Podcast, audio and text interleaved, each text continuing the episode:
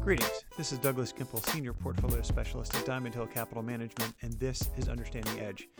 Today I'll be handing over the reins of the podcast to my fellow portfolio specialist and Miami University alum, Brian Fontanella. Brian recently sat down with Chief Investment Officer Austin Hawley via Zoom to talk about value investing. Austin starts with a high level definition of value investing, and then he and Brian spend some time comparing the current environment for value investing to similar periods in the past. They also discuss companies like Google slash Alphabet and Facebook, as well as the outlook for value investing in general.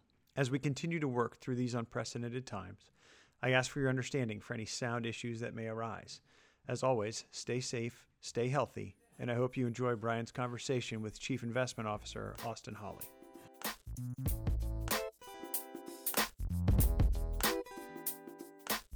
Austin, welcome back to the podcast. Thanks, Brian. It's good to be here. So let's jump right into it with one of what I think is uh, a more discussed topic today in the investing world, and that's value investing. I think most people are generally aware of how dramatically value stocks have underperformed growth stocks over the past few years, you know, going um, back over the past decade plus. But I thought you could just start with a little bit of color around that just to kind of frame this dynamic for listeners. Great. Uh, I think that's a really good place to start this conversation because where we find ourselves today is definitely a bit extreme relative to history. But before I start throwing around statistics and talking about how much values underperform, I, I do think it would be helpful to define what it is people are referring to when they talk about growth stocks or value stocks and what people generally mean when they speak about value as a factor in investing is what I would call the academic definition of value, which refers to companies that are priced relatively cheaply compared to some proxy for value, usually book value or earnings. And I'm calling that the academic definition of value because it's a clear technical description and also because it was popularized by academics, uh, namely Eugene Fama and Ken French, in some very famous research they did, which showed that value stocks have meaningfully, meaningfully outperformed the broader market over time, while growth stocks, those companies that are more expensive relative to some fundamental proxy of value, have underperformed. So, with that definition in mind, let me try to paint a picture of what the stock market looks like today, focused exclusively on that valuation uh, metric. Through the second week of May, value had underperformed the broad market by almost 15% and had underperformed growth by nearly 30%, both those over the preceding 12 months. Now, if you take a lar- longer term perspective, which of course we always recommend people to do, value has underperformed growth by nearly 10% per year over the trailing five years ended mid May. The only time period with a similar performance disparity is at the peak of the tech bubble in late 1999. Now, that's the picture based on price movements, but we should also step back and ask ourselves what drove those price movements, whether it was differences in underlying fundamentals or changes in valuation multiples. And the fundamentals of growth companies are generally superior to those of value companies. And that's definitely been the case uh, over recent periods. And that's generally why people are willing to pay up so much for growth companies. However, if we focus on the differences in valuations, those ratios of price to book value or price to earnings, we can see that those differences have moved to very, very wide uh, levels over the past couple of years. Over long periods of time, the most expensive stocks typically trade at relative valuations that are three to five times more expensive than the cheapest stocks.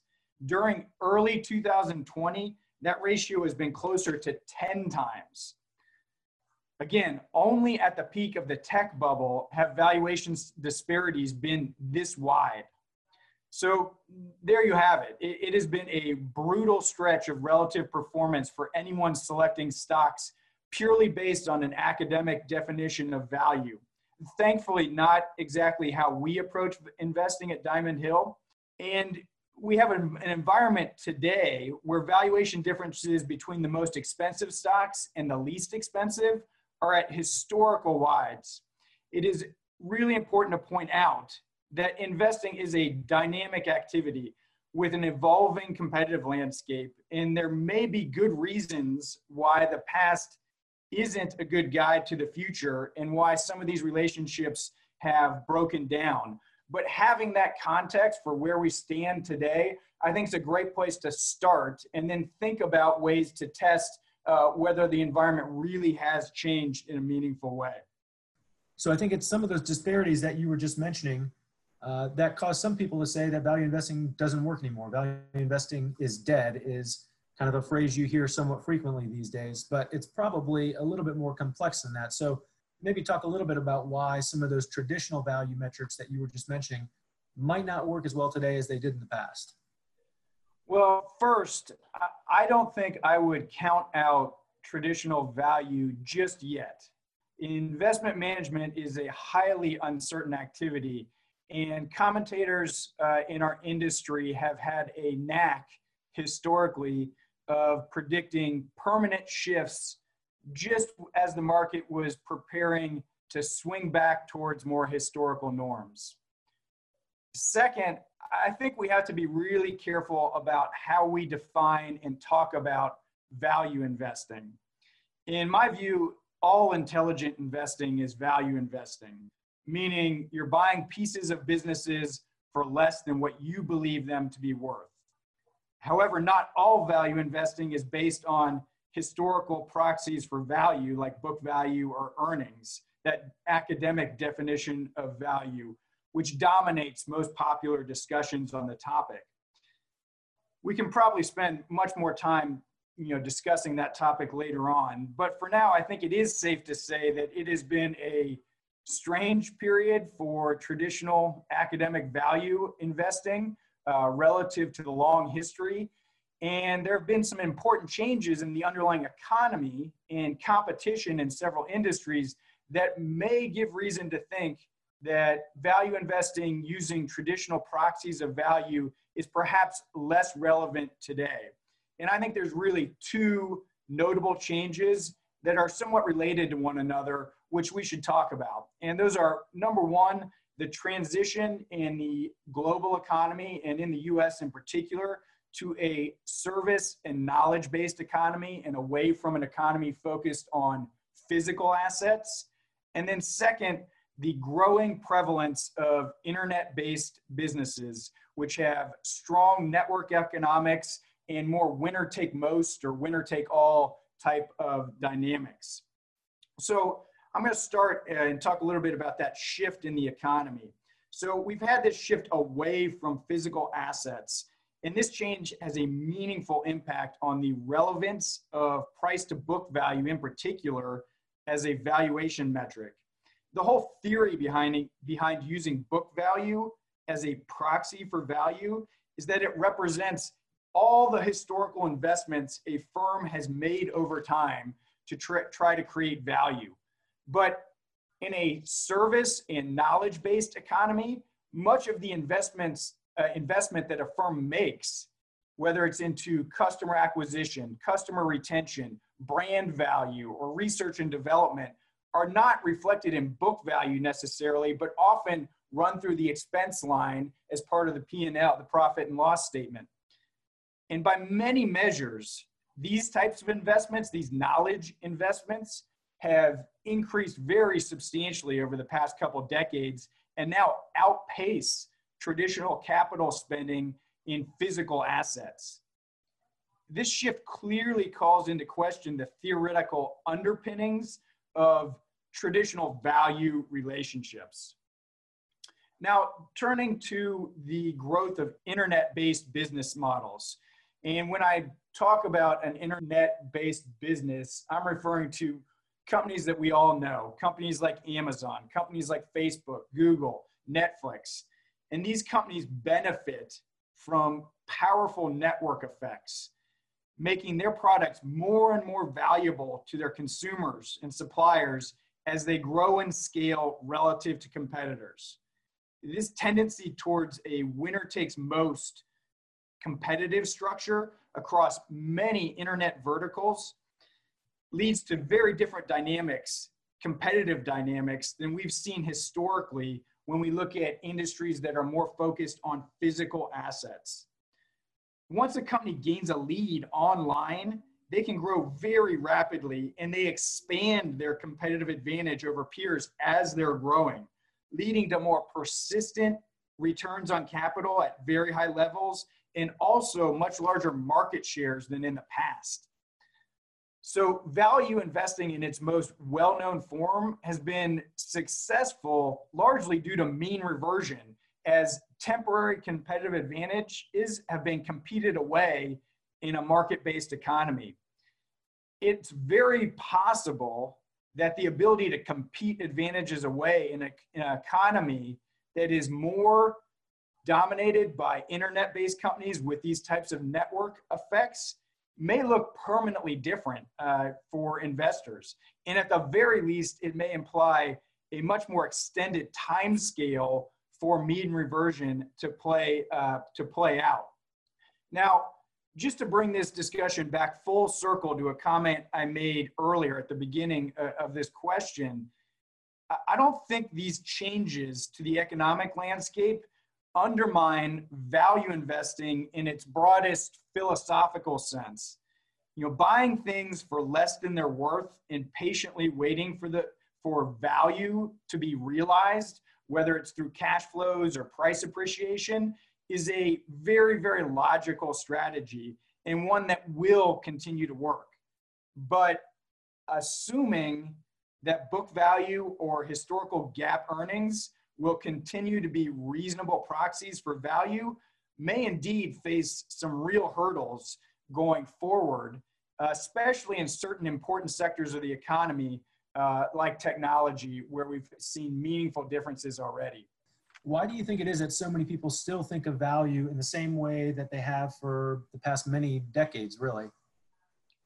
Yeah, this is a this is a great question, and I think there are many many parts to truly answering this question in a holistic way.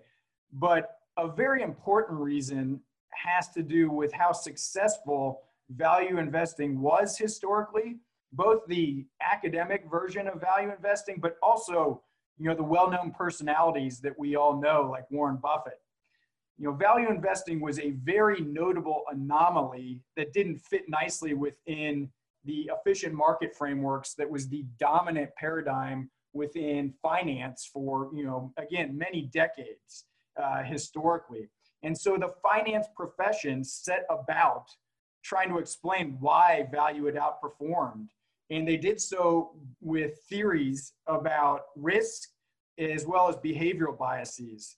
And the desire to more properly compare and measure investment performance relative to risk led to the creation of a significant in, institutional infrastructure to support investors in evaluating their active managers. There were new indices, new consultants, new style boxes uh, that we tried to fit active managers into. And they all were more or less built around this notion of trying to better evaluate managers relative to the risks they were taking, whether those risks were related to value investing or growth investing. And so what you have today is a whole industry that's been built around this idea of measuring managers relative to that well-researched notion of academic value. And it's a very large and wildly profitable industry that has some deeply ingrained motivations for perpetuating the status quo today, which is built around those definitions. Now, before I get too cynical about the, you know, investment helpers, as uh, you know, Buffett and Munger might call them, let me just say that this is not an easy job with an obvious solution.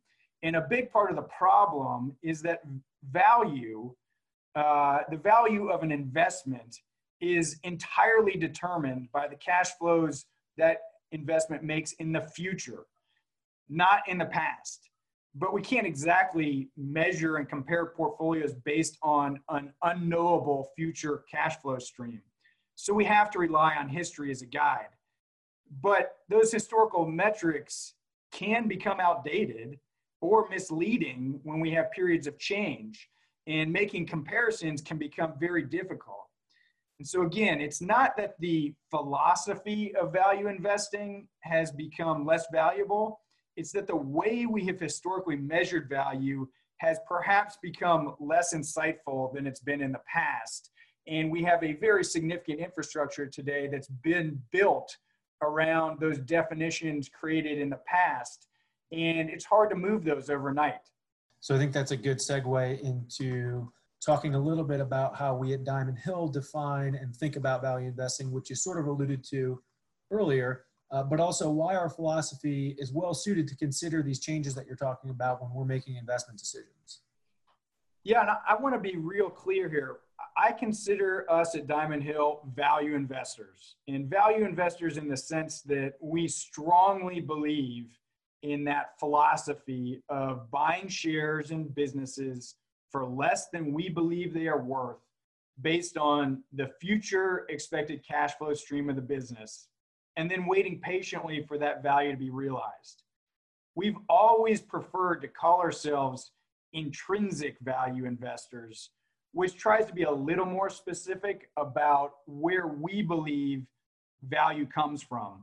And namely, that it's derived from the essential competencies of a business and the future cash flows that those competencies allow it to produce. We will always purchase with a margin of safety, which means we only buy shares when they are at a discount to our internal appraisal of what the intrinsic value of that business is. And sometimes that means our search drives us towards undervalued businesses uh, that are trading at low multiples of earnings or book value. But at other times, it might lead us to high quality growing businesses where the future prospects are underappreciated.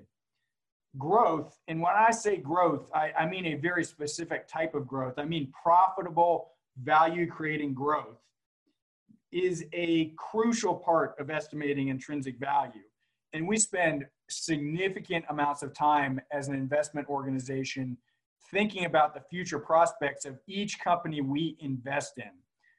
This focus on the future long term economics of, of the businesses we invest in positions us very well to be able to adapt to some of these changes in the economic environment we talked about earlier because it gives us a very broad universe to work within. We look at truly exceptional businesses that are capitalizing on these changes in the economy, but we also look at cheap businesses on that have hard assets and significant cash flows that we think are just undervalued but have staying power as an organization and predictable cash flows over time. So I think that definition of how we think about intrinsic value and that more specific uh, definition of how we define ourselves really positions us well to be able to capitalize on all the shifts that we see uh, in the underlying economy today. So maybe just get a little bit more specific, could you give an example uh, of a business like this where our intrinsic value philosophies allowed us to find value um, in a stock that many people consider quote unquote a growth stock? I'd be happy to give an example. And why don't I talk about Alphabet or you know the company formerly known as Google? I think this is a great example because Google is a well-known company. It has a long track record of superior revenue and earnings growth, and it has never been optically cheap relative to past measures of earnings or book value. And just as a reference point, Google today trades at five times book value and 30 times trailing earnings.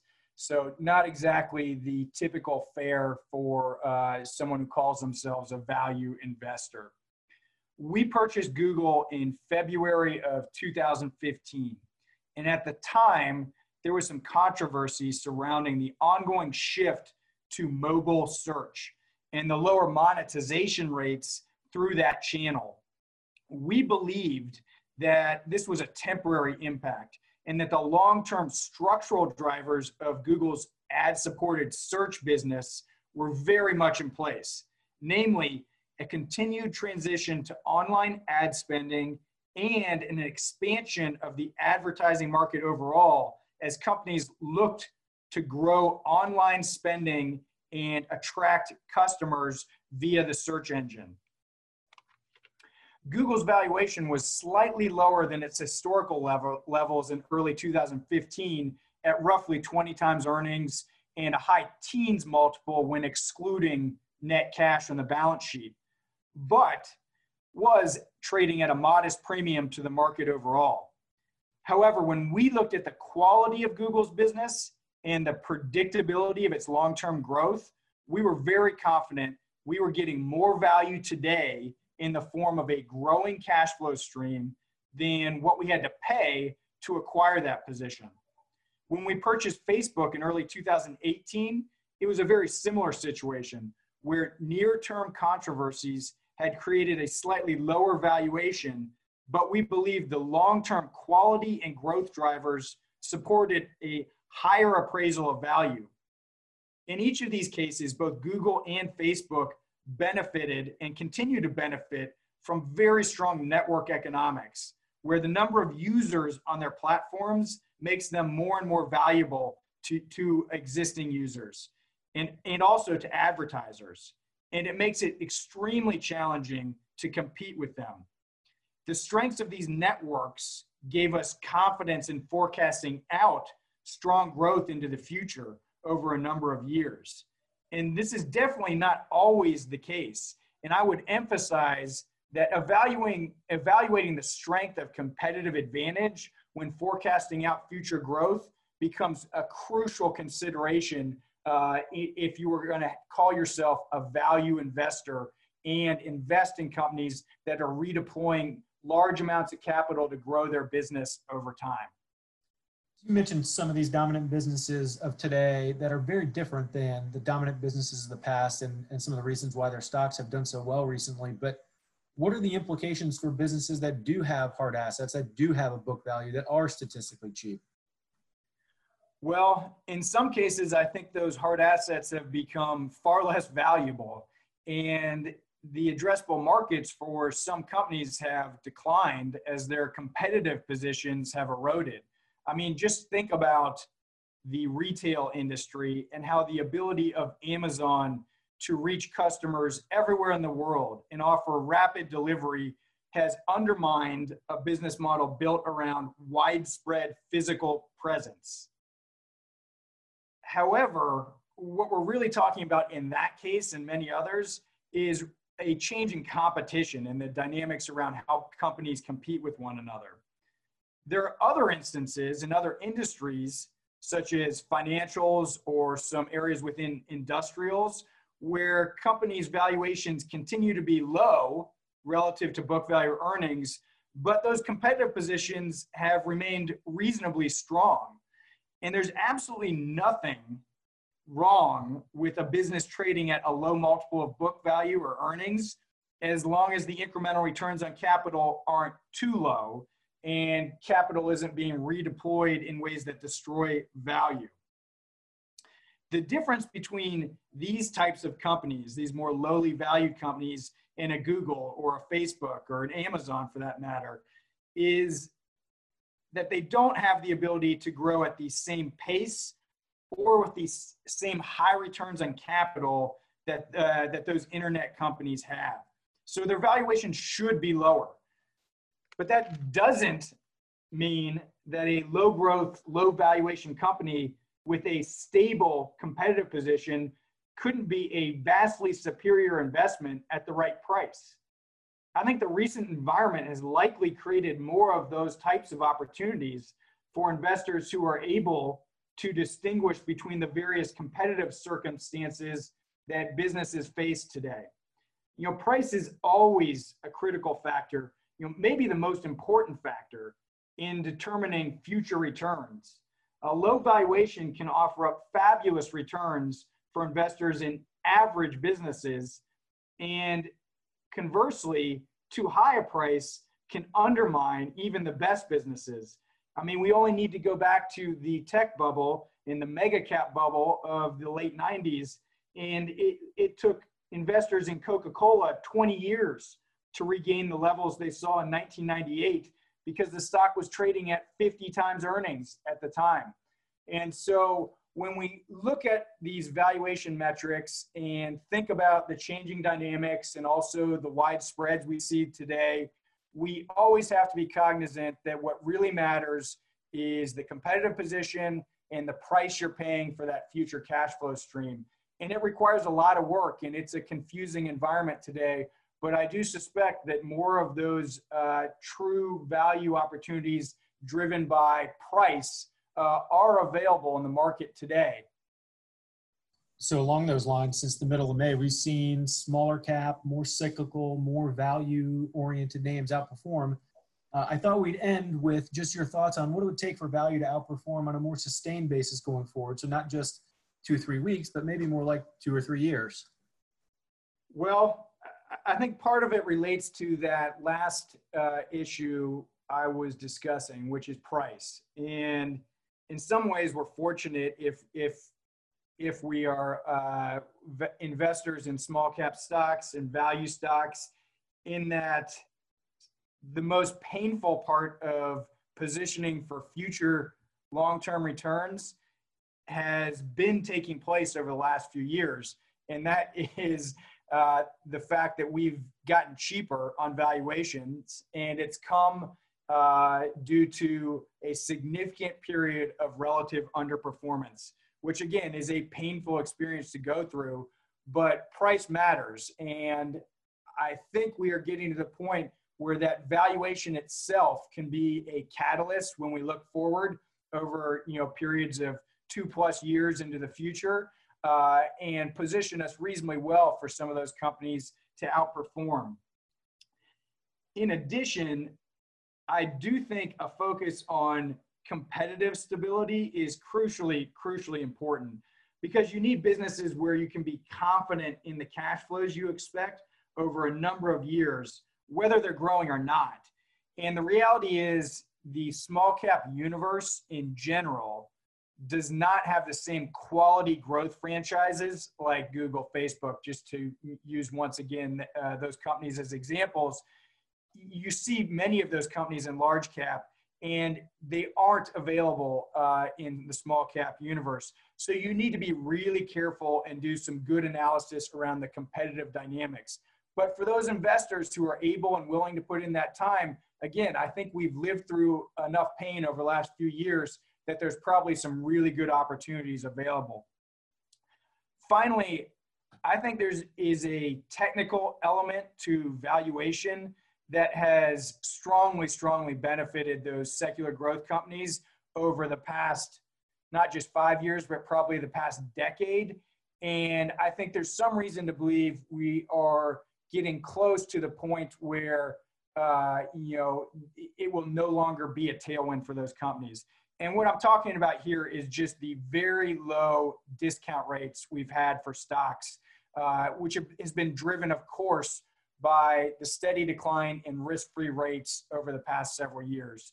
Uh, to a point today where we're below 1% on the 10-year treasury, which is the kind of ballast for the whole whole uh, term structure of discount rates we see across assets. And what happens when you get really low discount rates is it favors the companies that are generating larger amounts of cash flow in the distant future.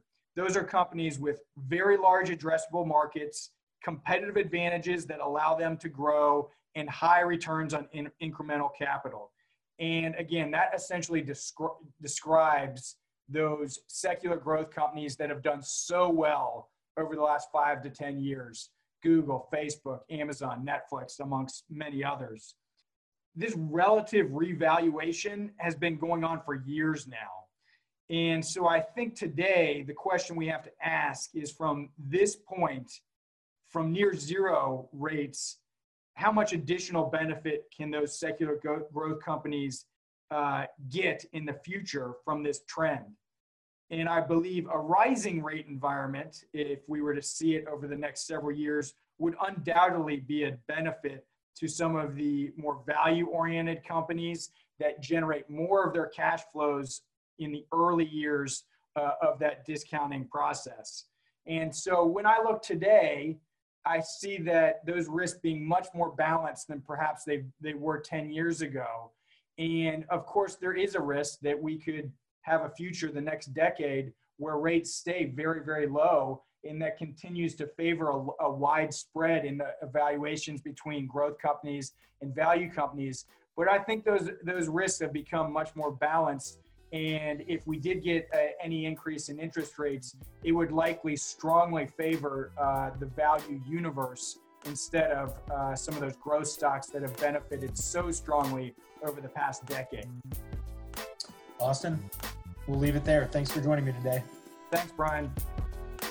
This material is for informational purposes and is prepared by Diamond Hill Capital Management. The opinions expressed are as of the date of publication and are subject to change. These opinions are not intended to be a forecast of future events, a guarantee of future results, or investment advice. Reliance upon this information is at the sole discretion of the listener. Investing involves risk, including the possible loss of principal.